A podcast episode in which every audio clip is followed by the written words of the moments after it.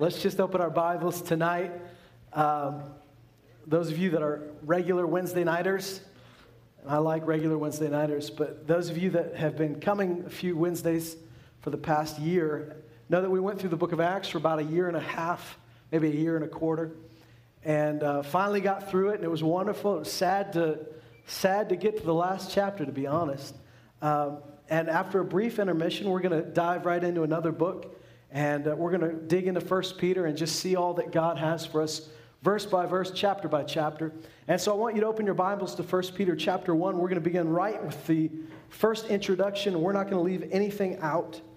Um, in 1 Peter chapter 1, it starts out with a bang, it starts out rich. Some letters that I write, some letters that you might write, or if you someday write a book, it's kind of take a little while to gain their steam. It takes a little bit to get up to the point. 1 Peter 1 just jumps right into it. This is a letter that dives right into some rich stuff. So in 1 Peter chapter 1 and verse 1, just to give you some background, of course, uh, most, most of us would agree that this was written by Peter. I know that there are theories out there about uh, different authors and different writers, but for tonight, we're just going to say Peter. Um, even, even if somebody else wrote it, the, physically wrote it down for him, I believe this was Peter speaking. And as he speaks to the church, he, he specifically addresses this to Pontus, Galatia, Cappadocia, Asia, and Bithynia. And uh, we know by his writing and by church history that at the time he's writing this, he's actually in Rome, which he refers to as Babylon. So, you guys know, if you know some history, you know Babylon, at the time that Peter wrote this, Babylon as a physical city did not exist anymore. It had been wiped out a long time ago. Babylon, the actual city of Babylon is where Iraq is right now. Uh, that, that had been wiped out, but there was the idea of Babylon, which pops up not only in Peter's writing, but it pops up in the book of Revelation. It pops up throughout prophecy. And the idea is that it's not just a city, it was a, almost a spirit, it's almost it's, it's an environment. And so as he's writing from what he calls Babylon, he's referring to Rome. Rome is the center of the empire, Rome is where it's at. But Rome, as you know, with any center of any empire that's not the kingdom of God, has got major flaws. And so as he's writing from Babylon, he's most likely writing during the era of Nero. Now, whether he's writing before, during, uh, certainly not after, but whether he's writing before or during the persecution, you can decide. But he's at least he's not writing in a, in a golden age, he's not writing in a utopia.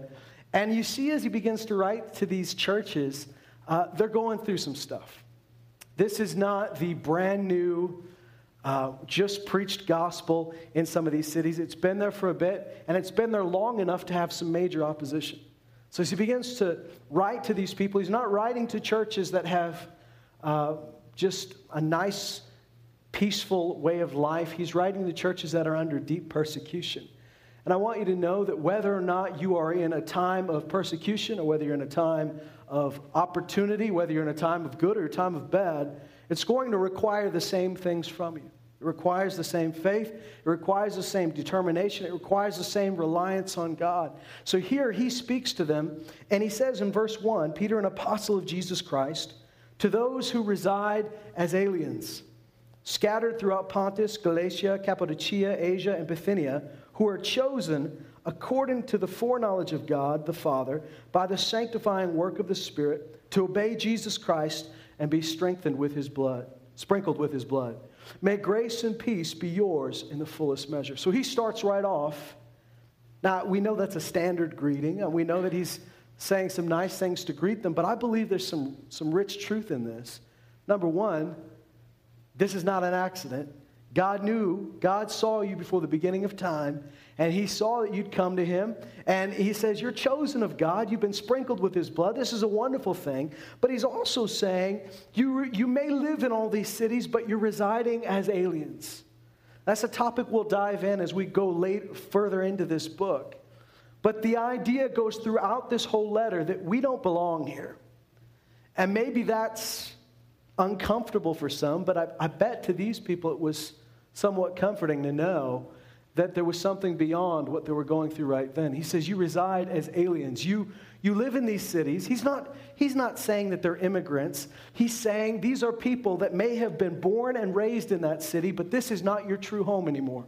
Your citizenship is in heaven. And so there's something about you that is so weird and so different because you belong to the kingdom of God that he straight up calls them aliens. And now, I know to Peter, you know, sometimes we say aliens now we think of outer space, we think of some weird sci fi movie. But to Peter, he's saying you're foreigners, you're strangers, you don't fit your culture.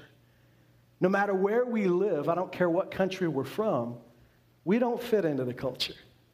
That's, that's okay. In fact, that's better than okay, that's good.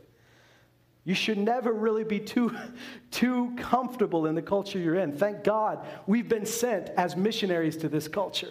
Even if you were born and raised in Lloydminster, Alberta, or Saskatchewan, you are an ambassador of Jesus Christ with a heavenly passport that's been called to this place. You're a missionary, you're an ambassador. This is, this is where you've been placed, and you should treat it like that.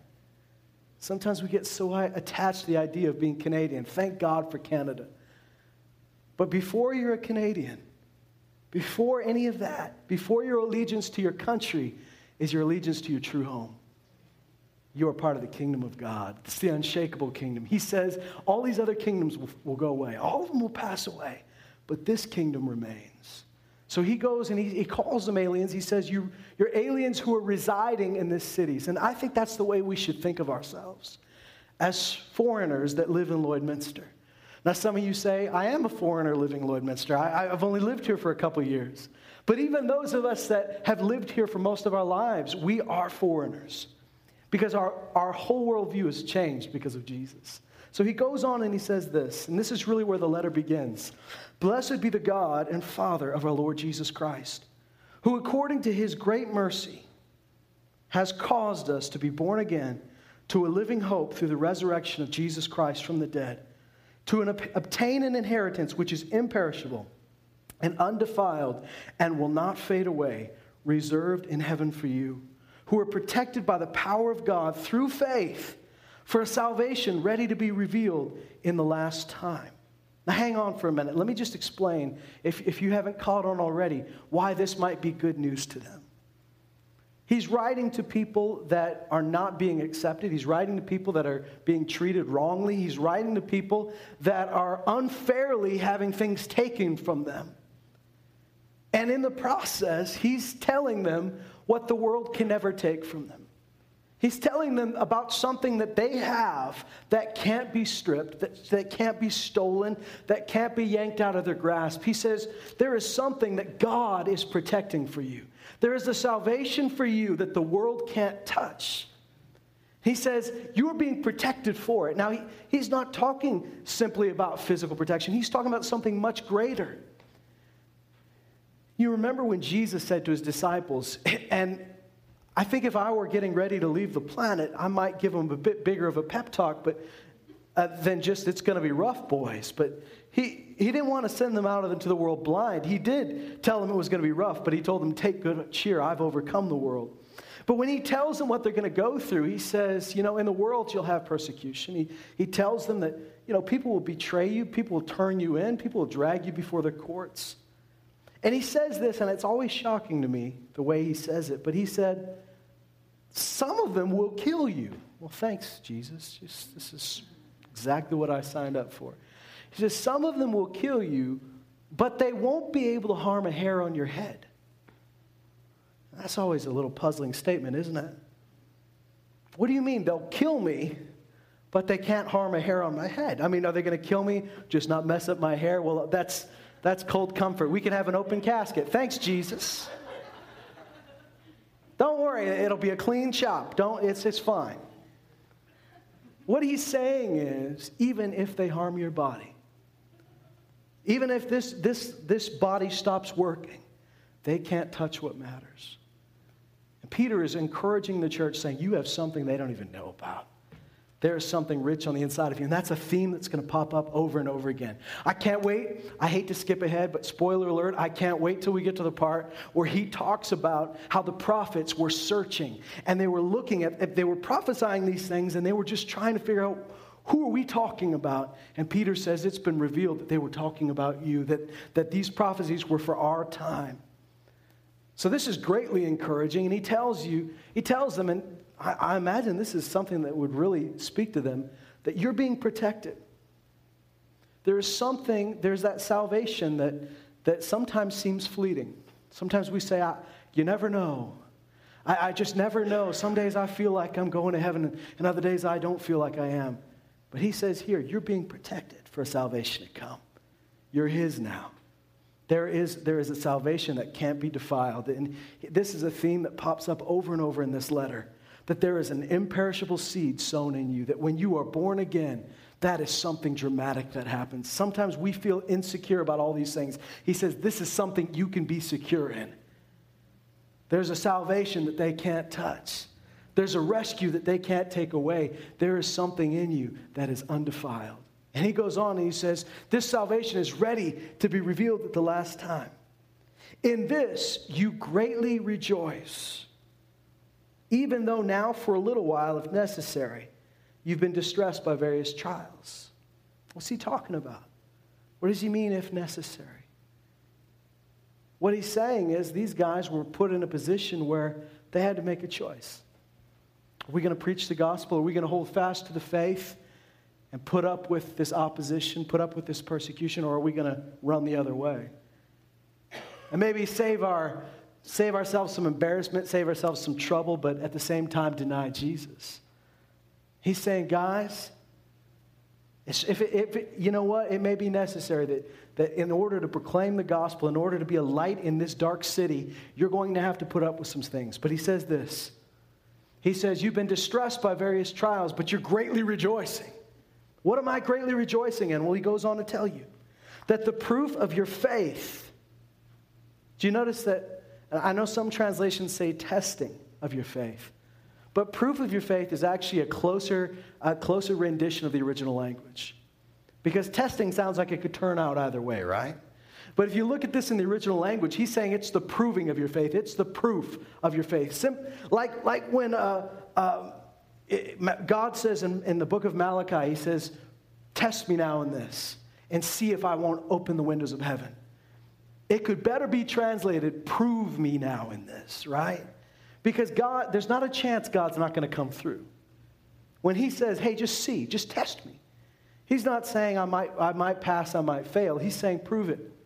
Prove what I'm saying to you. You just watch what I'll do. So here he's saying the proof of your faith being more precious than gold, which is perishable. Some of these guys had gold taken from them. But he's saying there's something that you have that they can't touch. The proof of your faith, which is more precious than gold, which is perishable, even though tested by fire, may be found to result in praise and glory and honor at the revelation of Jesus Christ. And though you have not seen him, you love him.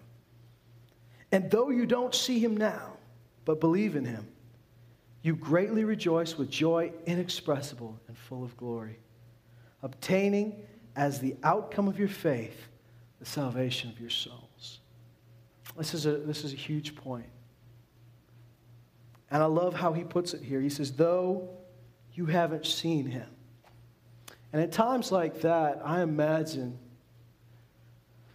in times where things got a bit rough and, and your city wasn't treating you all too well and the church wasn't popular, I imagine it would have been nice to see Jesus walk in the door. It would have been nice to have something to hold on to. The Israelites made that mistake all over, didn't they? All throughout the Old Testament, they, they gave up a real living God for something they could touch.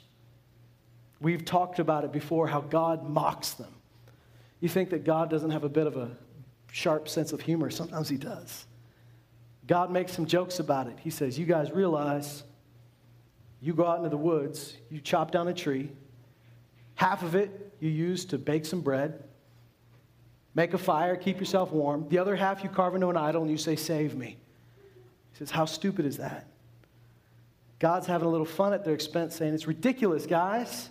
And yet you give up the glory of an eternal God for something you can touch. Because sometimes as human beings, that's what we want. We, want to, we, we feel secure when we can see it. You remember Elisha on top of the, on top of the, the, the, the city walls as he sees an army surrounding him to come, and, to come and capture one old man? They send an army.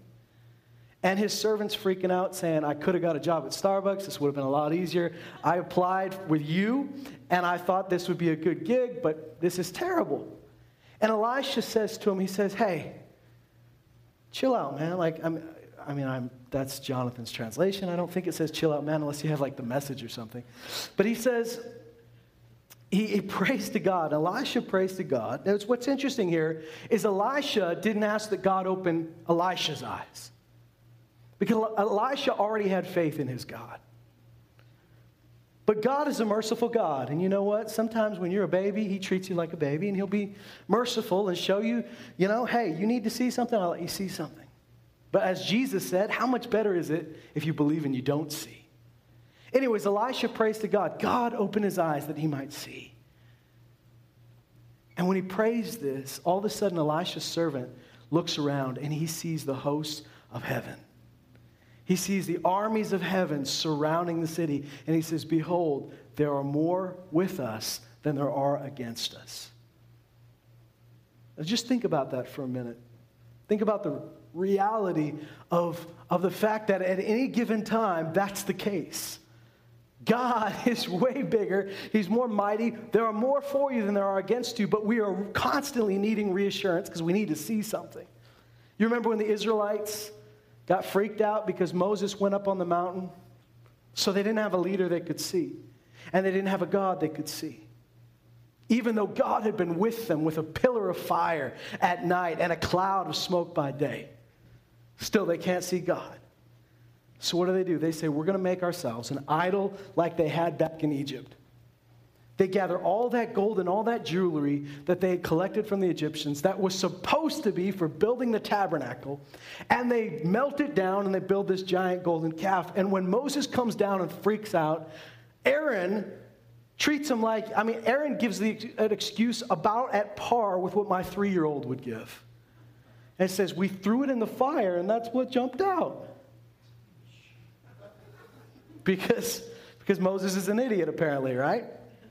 We just threw some gold in the fire, and a calf jumped out. It's weird how that happens. you can't blame us.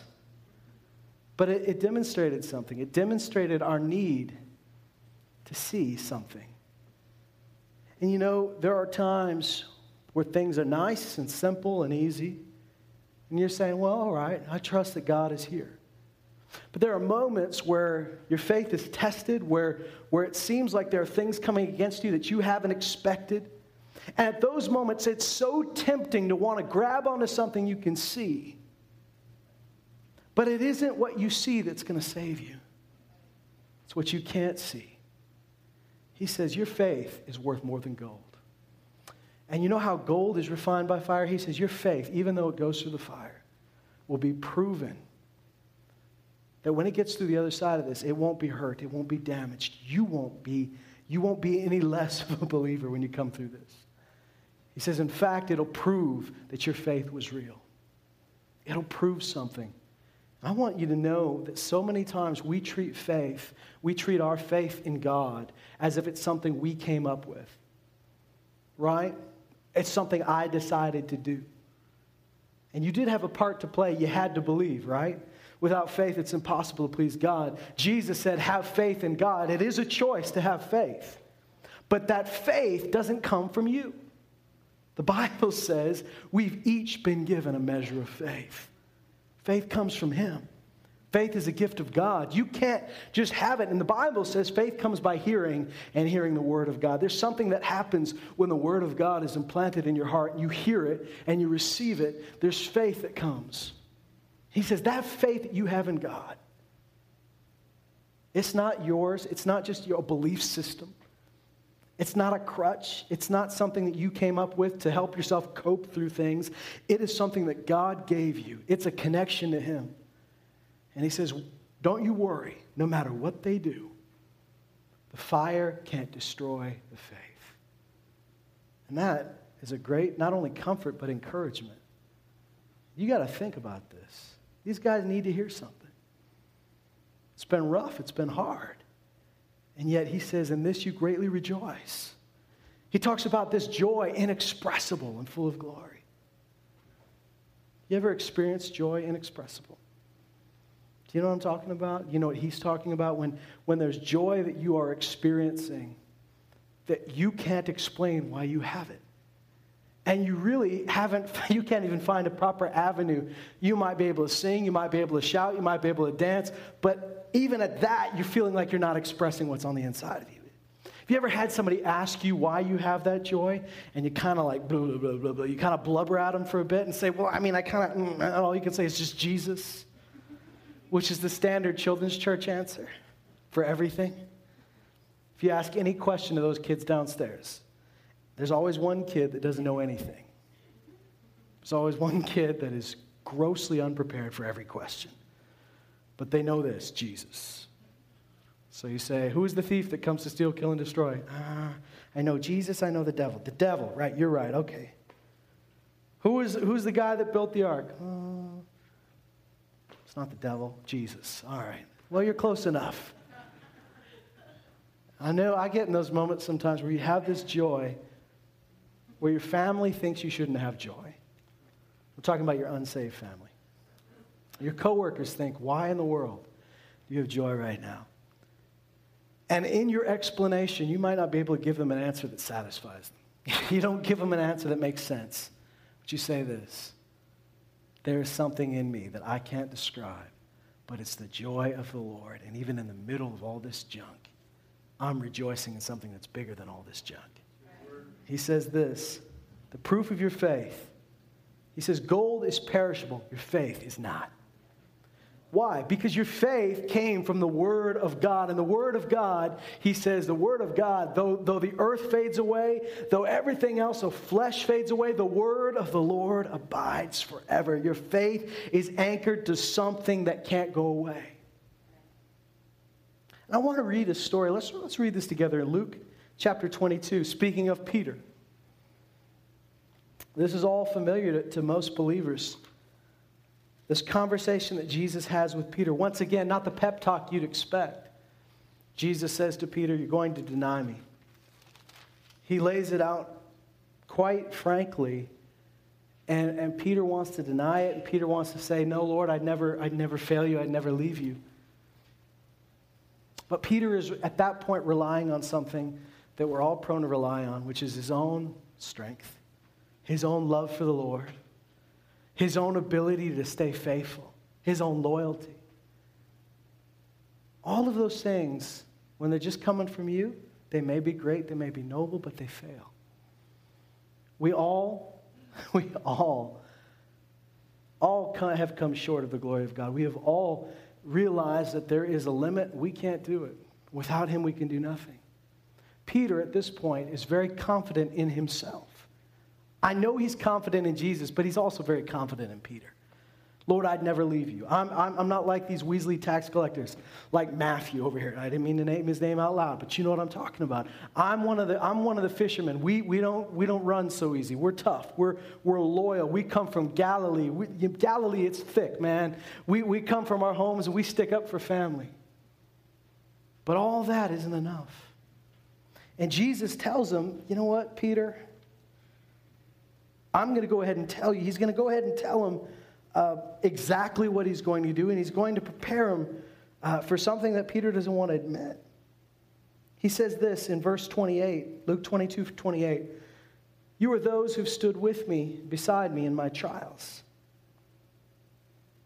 And just as my Father has granted me a kingdom, I grant you that you might eat and drink at my table in my kingdom and you will sit on thrones judging the 12 tribes of Israel. Simon, Simon, behold, Satan has demanded permission to sift you like wheat. But I have prayed for you that your faith may not fail, and that you, when once you've turned again, strengthen your brothers. He refers to him here, I mean, for a long time he's been calling him Peter. At this point, he goes back to Simon, and I don't know if it's very, it's likely he might be just saying that because it's a, it's, this is an affectionate moment. Or it might be that he's referring to the human side of Peter, you know? Jesus said, you know, by, on this rock I'll build my church, you know, and he, he gave him this name. In his strength, you're going to be like a rock. But Simon's name originally, Shimon, means reed. You think about the difference between a reed and a rock. It's dramatic, right? One breaks, the other one doesn't. So easy. And so he goes back and he says, Simon, Simon, Satan has demanded permission to sift you like wheat. Now, why would someone sift wheat? You sift wheat to separate the chaff from the wheat so that the real stuff remains and the fake stuff goes, right? The, the stuff that's not worth anything goes away. And so, in reality, I don't think Satan is not, Satan has no desire to make Peter a better believer. This is not Satan saying, you know what? God, I just want to, um, I just want to bless Peter. And I, I, think it would be a blessing if I could just, you know, re- remove the rough edges. I, if I could just, you know, no, what Satan desires? Satan wants to prove something. He wants to prove, watch, if I sift them, nothing's left. Without you, they can't do anything. Once we strike the shepherd, the sheep will scatter. I can destroy Peter. And all this faith you've been talking about, all these wonderful things, it, once you go away, it all goes away. Watch this. Watch what I can do with Peter. But Jesus says this, and this is the core of it. He says, I've prayed for you. He doesn't say, Peter, I know that you'll be strong enough in the end. He doesn't say, Peter, someday you'll come back to me. He says, Peter, I've prayed for you. That's the difference. I've prayed for you. What did he pray? What did Jesus pray? That your faith may not fail. I find that interesting. Jesus doesn't pray, Peter, that your willpower wouldn't fail. He says, I, I don't, I'm not praying, Peter, that you just be bolder than you are right now. The one thing Jesus prayed for Peter is that his faith would not fail. But see, what's being tested here is not Peter's willpower. That will fail him. What's being tested here is not Peter's loyalty. That will fail him. What's being tested here is not Peter's boldness. That will fail him. What's being tested is his faith in Jesus. What's being tested is that connection.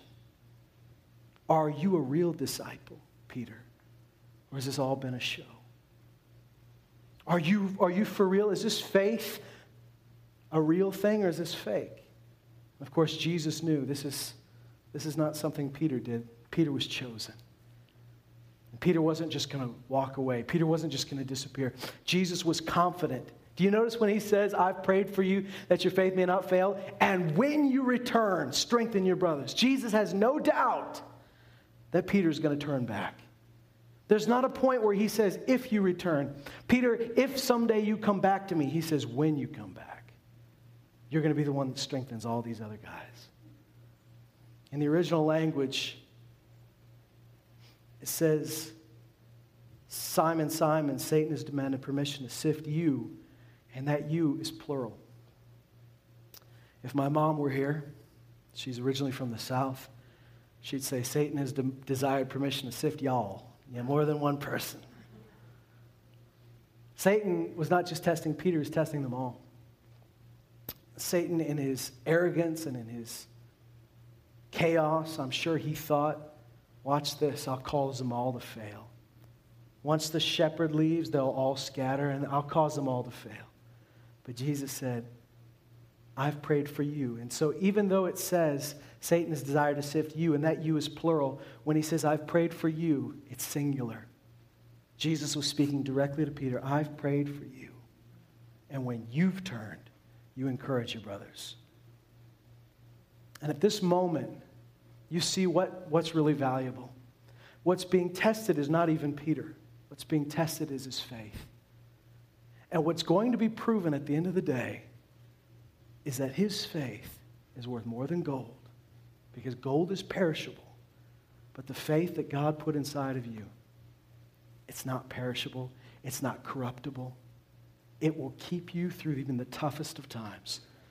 That knowing that God is able, that knowing that God is your deliverer, that knowing that He is your rescuer, that knowing that salvation is ahead of you, not simply behind you.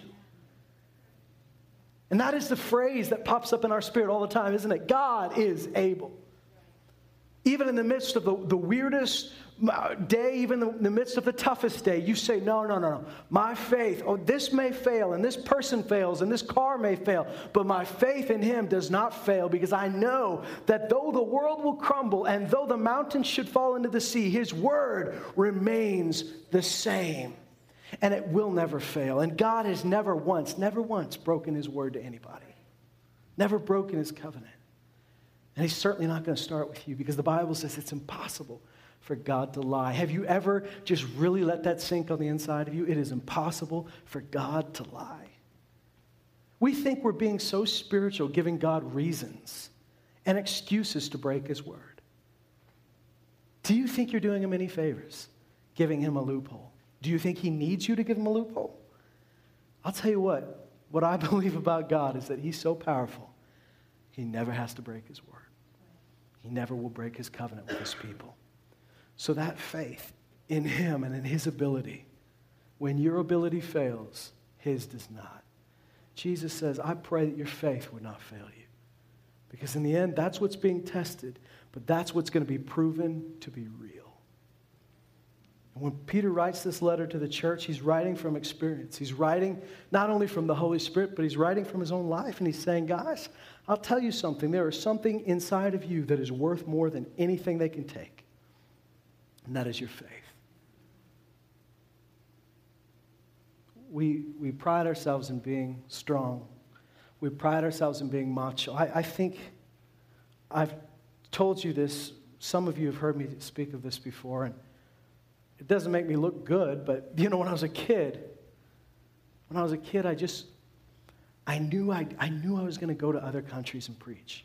I knew there was, I knew I was going to go to places where, where it was illegal. I knew was, I was going to go to places where it was tough. And I wanted to be prepared because I thought, you know, what if I'm ever in that position where they try to make me deny Jesus? i will never deny him.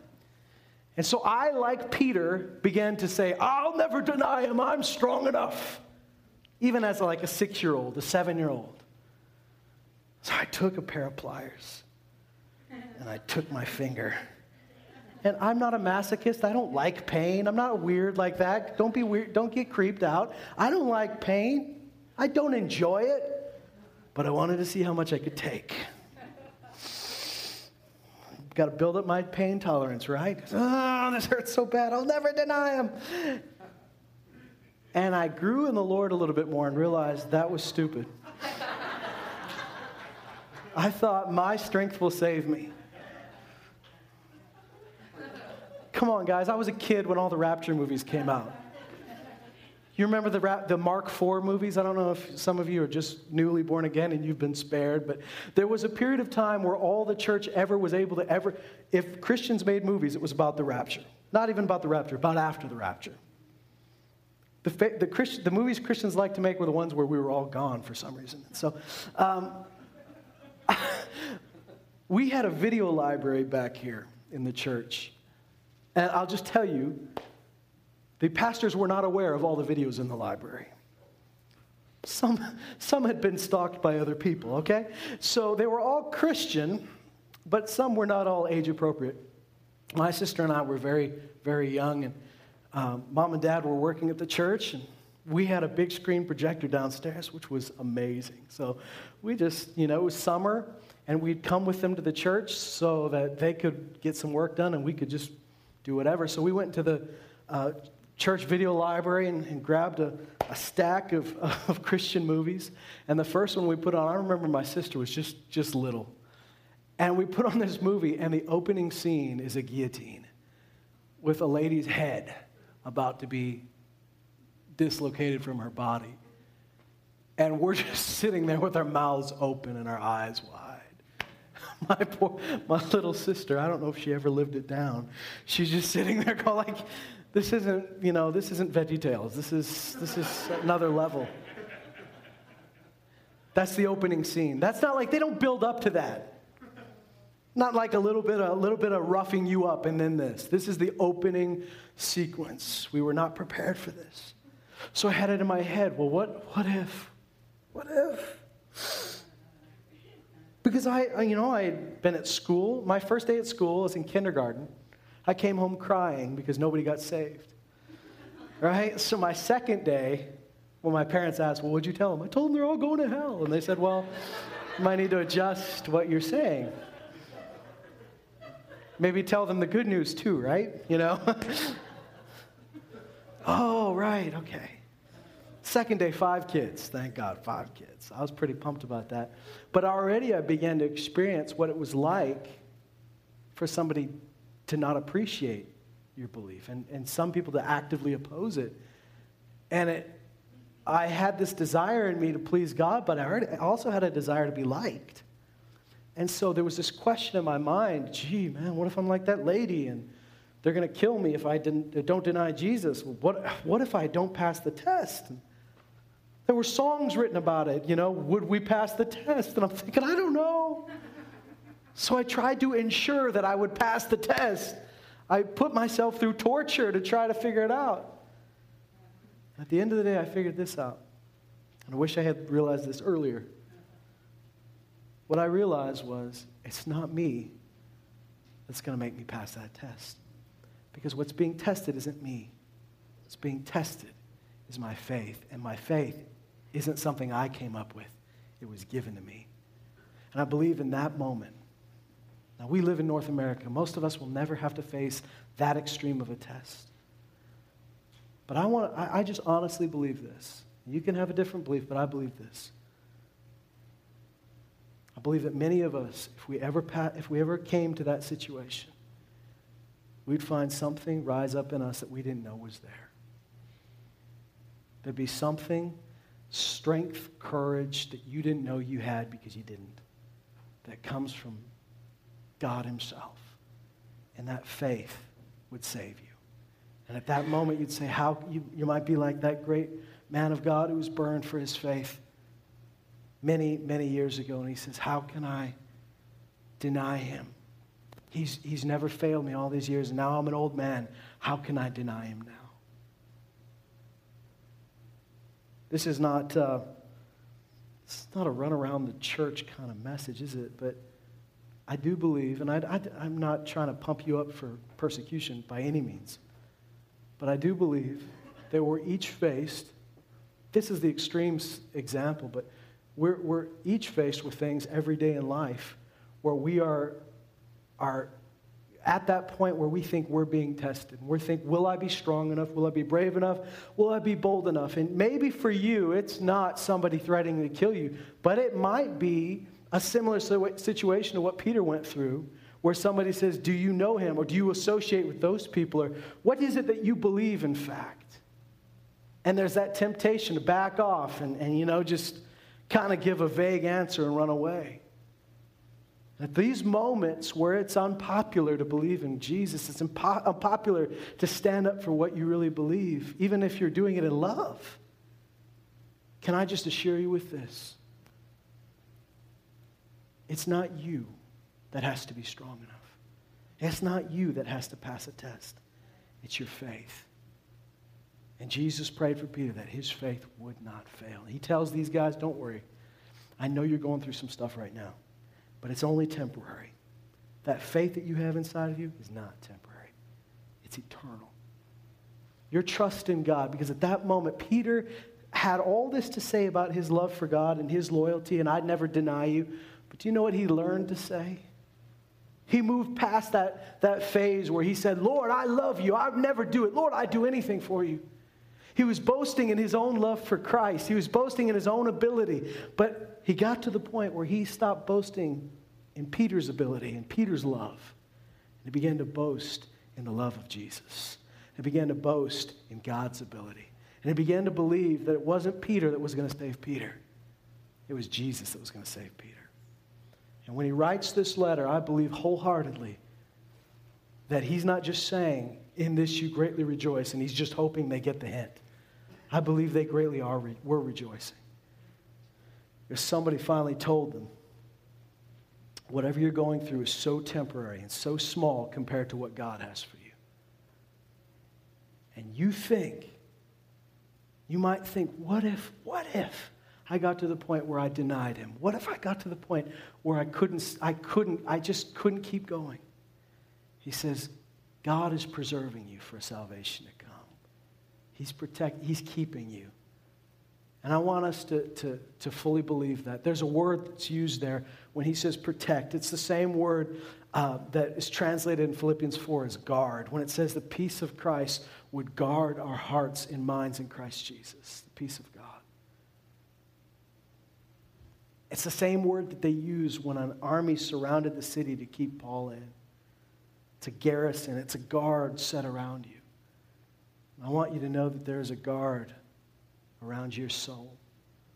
God is, God is keeping something in you that can't be damaged, and that is that faith in Him. And I want you to rely on that more than you rely on yourself. We're so, so quick to say, I'm strong enough for this, I'm big enough for this, I'm bold enough for this, I'm talented enough for this, but forget all that. Let's say God is big enough for this. Stop saying, I think I'm able to do this, and start saying, I know God is able to do this. Stop saying, Will I pass the test? Forget you. Will he pass the test? The answer is always yes. So the question isn't, Can I do it? The question is, Can I have faith in him to do it? Because he never fails. Amen. Some of you might look at this, and I know we sometimes I look at the Bible and go, I'm not going through anything compared to these guys, but the same message that they needed to hear in the midst of great persecution is the same message you need to hear even in mild persecution. I mean, sometimes it's so easy for us to belittle what we're going through because we're saying, well, look at the people in Syria, what they're dealing with. Look at the people in Iraq, what they're dealing with. I know, I agree. But whatever you're facing right now, even that mild bit of opposition, it requires the exact same recipe. Have faith in God. He is able. Amen. Let's stand up together. God, we give you praise and glory. We know that you are able. We know that we couldn't save ourselves. We have no ability to keep our souls. We, don't, we couldn't do it on our own, but thank God we don't have to do it on our own. Without you, we are nothing, but thank God we are not without you. You will never leave us or forsake us. Lord, you said if we denied you, that even if, even if we were faithless, you remain faithful for you, for you cannot deny yourself. That is so huge because I know I've been faithless at times. There have been times where I've broken my side of the deal, and you remained. You didn't give up on me, and you didn't give up on my friends here. So, Lord, we have come to know and believe the love of God, which is in Christ Jesus for us. We grab onto it. We, set, we Lord, we, we're choosing to believe that you are greater. We're choosing to believe that you are able. We're choosing to believe that you are more, that greater is He that's in us than He that's in the world. Lord, as we put our hope in you and our trust in you, I know that our faith will pass the test. Because our faith, it doesn't come from us, it comes from you. So, Lord, just as the disciples prayed, would you strengthen our faith? Lord, strengthen it so that we don't aren't so quick to rely on us, we're quick to rely on you. That we would be confident in our God, that we would be trusting in our Lord, that we would say, Greater, He is able. I'm not, but He is. And He's within me. And I might not be able to do anything on my own, but I can do all things through Christ who strengthens me. We thank you for it in the name of Jesus. Amen.